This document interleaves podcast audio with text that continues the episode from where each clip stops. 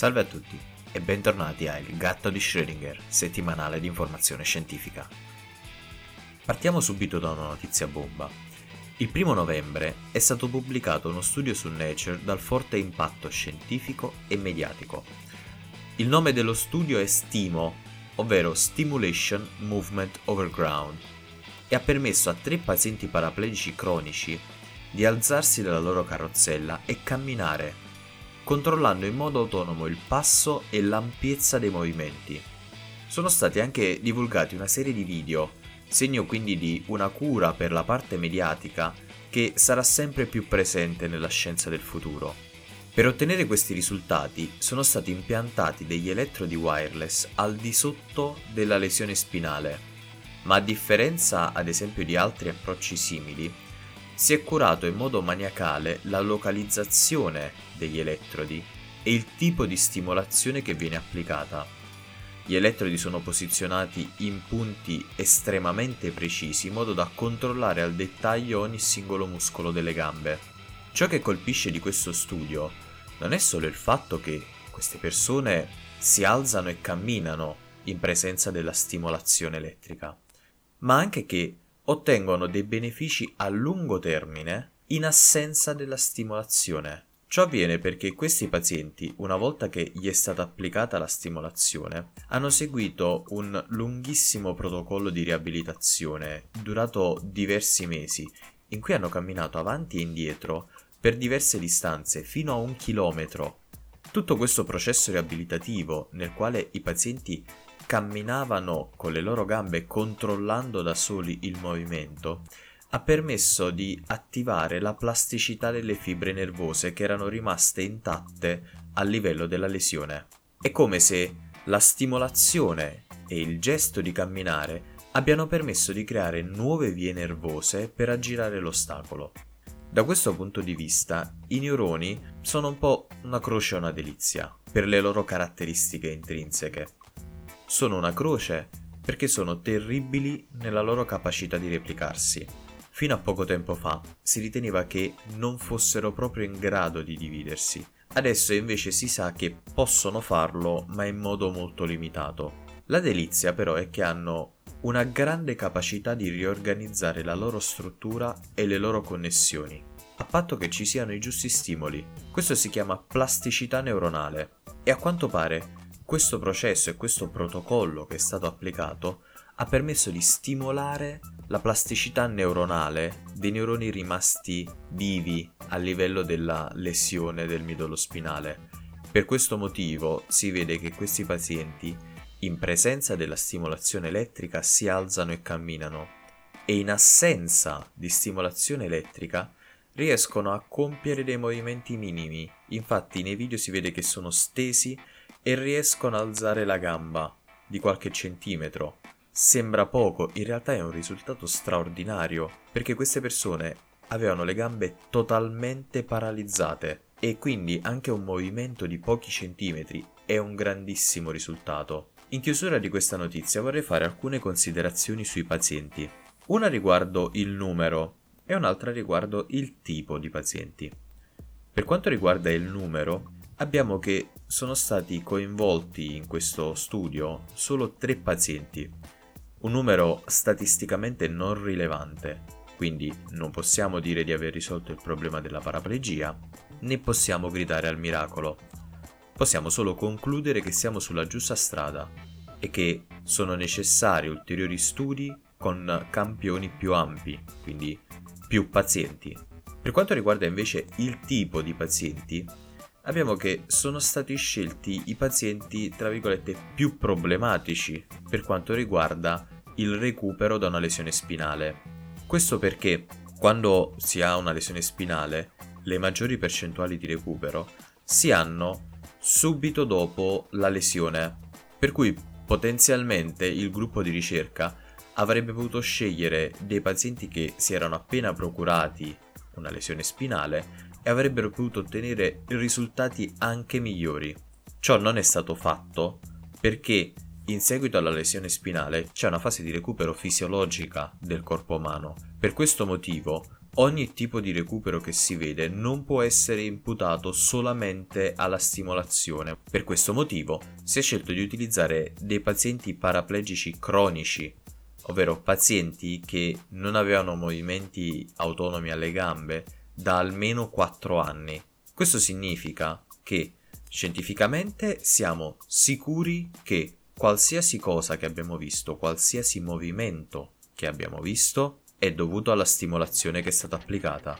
E in più sappiamo che senza alcuna modifica al protocollo, se questo venisse applicato già da domani a pazienti che sono appena procurati una lesione spinale, si possono ottenere dei miglioramenti ben maggiori rispetto a ciò che si è visto nei video che ci sono stati mostrati.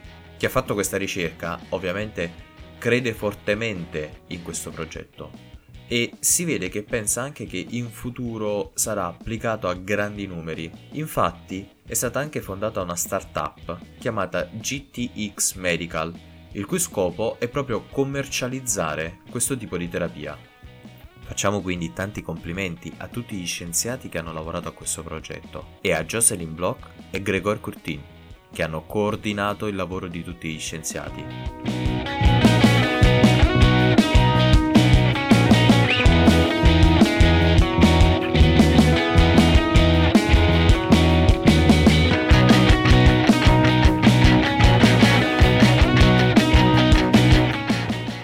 Passiamo adesso alla seconda notizia. Scientific American pubblica il 31 ottobre un articolo che fa obiettivamente paura. Il World Wildlife Fund ha pubblicato un rapporto le cui conclusioni sono che tra il 1970 e il 2014 abbiamo ridotto la fauna selvatica mondiale di oltre il 60%.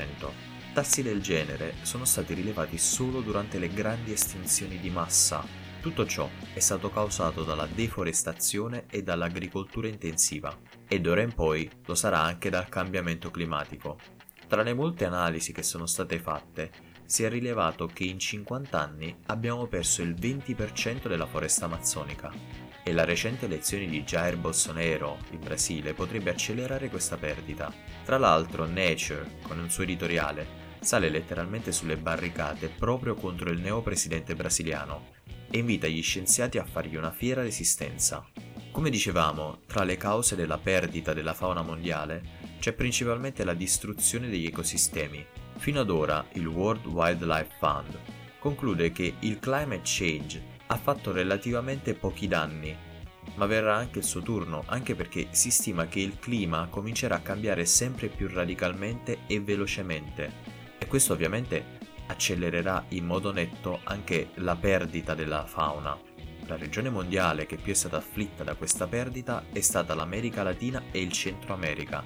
In alcune aree si è perso l'89% della fauna negli ultimi 50 anni e gli Stati Uniti vengono incolpati di essere il maggiore driver di queste ecatombe. Gli autori, attraverso lo studio, hanno provato anche a fare pressione sulle oltre 200 nazioni che fanno parte della Convenzione sulla biodiversità e che si incontreranno il mese prossimo in Egitto. Così come per il climate change, siamo sull'orlo del baratro, possiamo ancora fermarci, ma la nostra finestra temporale si sta esaurendo e tra poco sarà davvero troppo tardi.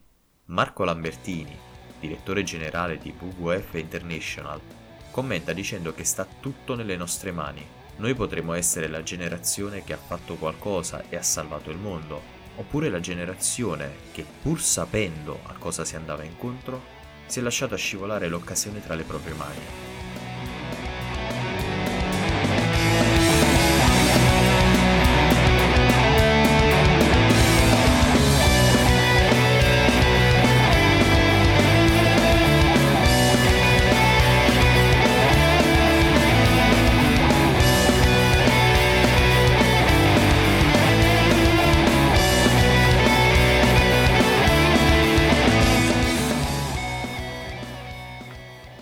Chiudiamo invece la puntata di oggi con un po' di leggerezza. Avete presente quando qualcuno vi spoilerà, in modo consapevole o no, il finale di un libro o di un film? Ecco, gli spoiler possono generare delle discussioni, spesso banali, qualche volta un po' più accese. Ecco, diciamo che nella stazione di ricerca russa di King George Island, in Antartide, si è andati un pelino oltre. Infatti, il russo Sergei Savitsky, di 55 anni, ha accoltellato al petto il collega Oleg Beluguzov, di 52, reo di avergli spoilerato il finale di molti libri. I due lavoravano da 4 anni insieme e nella stazione di ricerca, oltre al lavoro, gli unici svaghi sono la palestra e la biblioteca. Una volta che è avvenuto il tentato omicidio, Sergei è stato condotto in una chiesa ortodossa e lì trattenuto fino al trasferimento a San Pietroburgo. Questo evento rappresenta un unicum nella storia della ricerca scientifica in Antartide. Infatti, in un solo evento ci sono stati diversi primati. Il primo accoltellamento in Antartide, il primo tentato omicidio in Antartide è la prima custodia in carcere in Antartide. Sebbene un carcere o una qualsiasi camera di sicurezza non esistono in tutto il continente, in quanto non è mai stato necessario. Secondo il Trattato Antartico del 1961, tutte le pretese territoriali sono sospese in Antartide, che non può essere oggetto né di manovre militari né di manovre economiche, ma solo di ricerca scientifica. Sono molteplici le basi di ricerca in Antartide, e si tratta di condizioni estreme dal punto di vista climatico e dell'isolamento. Infatti le interazioni umane che avvengono all'interno delle basi di ricerca in Antartide possono essere studiate anche in vista di missioni nello spazio, perché le condizioni non sono così differenti. Diverse persone in uno spazio chiuso e piccolo, con delle condizioni esterne molto inospitali e potenzialmente mortali, quindi ci sono molte similitudini con lo spazio.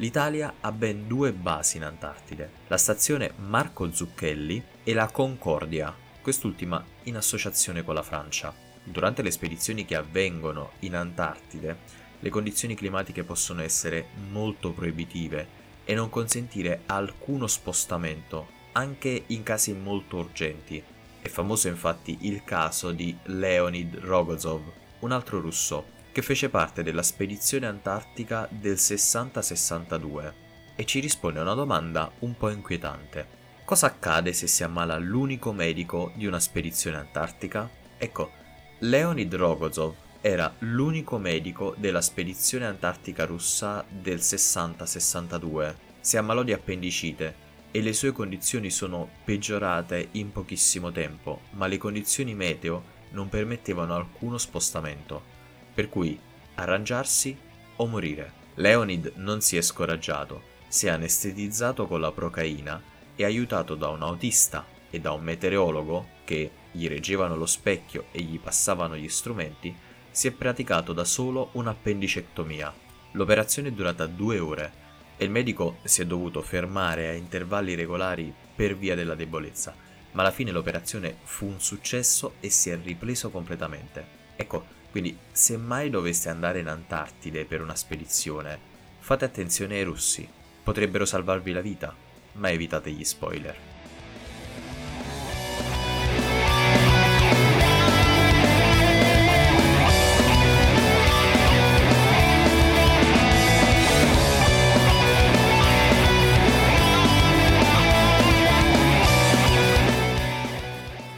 questo abbiamo finito anche per questa settimana.